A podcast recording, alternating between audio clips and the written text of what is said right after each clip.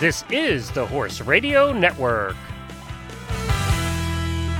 This is episode 1147 of Horse Tip Daily, your almost everyday morsel of helpful hints, useful facts, and practical techniques for horse folks. Brought to you today by EquestrianCollections.com.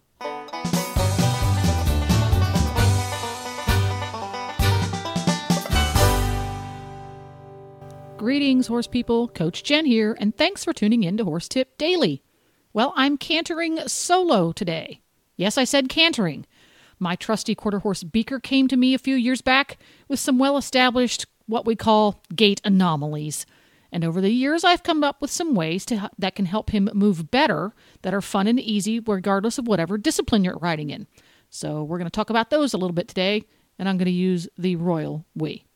And we'll get right to the tips after this from EquestrianCollections.com.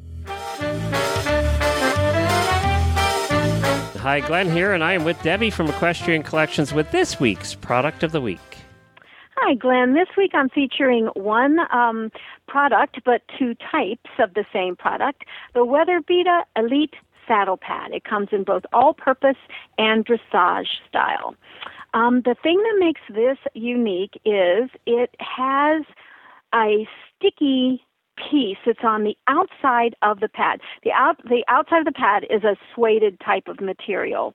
The inside, of course, is the wicking lining, so your horse is cool and all that. But the outside has this grippy silicone patch logo that actually is it's stick it's sticky for your saddle, not for your horse.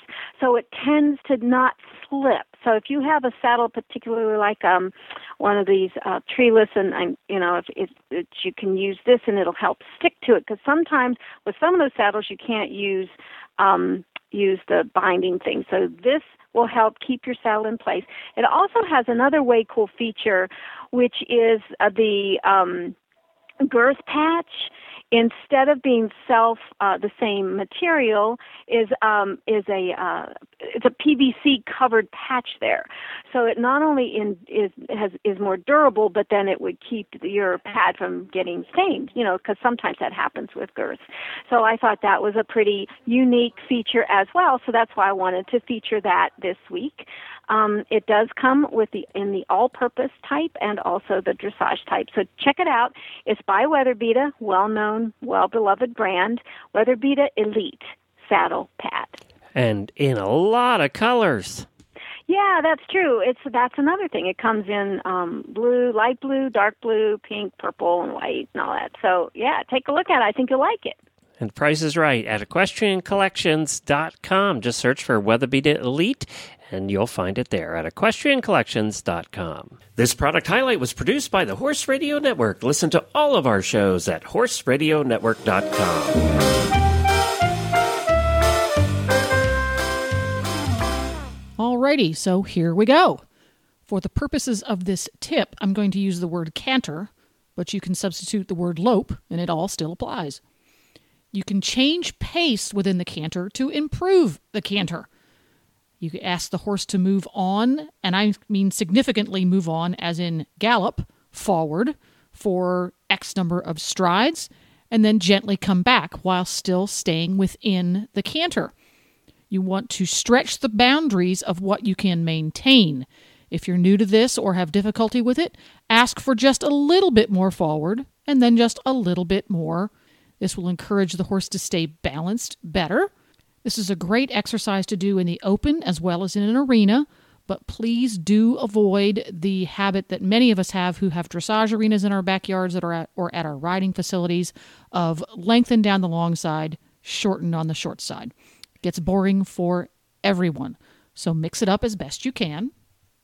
If you have one of those horses that gets a little fresh or crow hops when asked to move forward, you can do this in a round pen without a rider although I would not recommend doing it on a lunge line because the circle is small enough that a lot of horses will have difficulty with it unless they're already pretty darn balanced. So, if you have a large 60 foot or so round pen available, this is a fun exercise to work on in there. Next up, this one's based on a old adage that many of us have heard practice does not make perfect. Perfect practice makes perfect. I think Denny Emerson's the first person that told me that, but I'm sure it's been around since long before Denny Emerson. If your canter or your trot or your walk, if the gait itself kind of sucks, um, why fix it? Get the gait perfect from the very first step. Go from trot to canter. Get the transition perfect so that you have the perfect canter to begin with. It doesn't matter if you get the perfect transition and then two strides of perfect canter, and then it all comes apart. Be aware of this, get the perfect transition, get your two strides, and go back to trot. And keep practicing that and work towards getting three strides, then four strides, etc., etc. And this applies to any gait. It doesn't matter if you're doing trot to canter or walk to canter. Next up, let's decorate the arena. Use ground poles to your advantage. You can do one of two things. You can either set up your ground poles so that they become a line of poles, as in bouncing from one to the next. That means that the horse takes no canter strides. Every single stride requires him to go over a pole. You can also set them so that they are one stride apart, so that he goes over a pole, takes a full stride, and goes over the next pole. Or you can set them around a circle so that there are multiple strides between poles. All of these methods have in common that you start with one and become proficient and then add more. You can put them on straight lines, you can put them on S's, you can put them across the diagonal, you can put them on the trails. You want to make sure that you set the distance appropriate to your horse. Generally speaking, it's 9 to 10 feet for a horse that's going to bounce through them, or 18 to 24 feet for a horse that's going to put a stride between them. One of my favorites to do is to create a very large circle, something that probably wouldn't fit into a dressage arena, and put one pole on. I get comfortable with cantering over that one pole and then I put a pole opposite side of the circle. So I have one pole at 6 o'clock, one pole at 12 o'clock. And then I add a third pole at 3 o'clock and a fourth pole at 9 o'clock. Again, I am cognizant of the size of the circle so that I create a comfortable number of strides between those poles. This exercise also has the added benefit of helping the rider develop a better eye for distances. Well, there you go. You can find lots more tips on topics ranging from barn care to websites for horse people at horsetipdaily.com. Just look for the topics drop down menu on the left. And don't forget to support our sponsors here on Horse Tip Daily because they really do make these podcasts possible. Today's podcast has been brought to you through the generous support of equestriancollections.com and listeners like you. And now you can have every single one of your favorite Horse Radio Network shows with you wherever you go with the, the free Horse Radio Network app for iPhone and Android. Just go to your app store and search Horse Radio Network.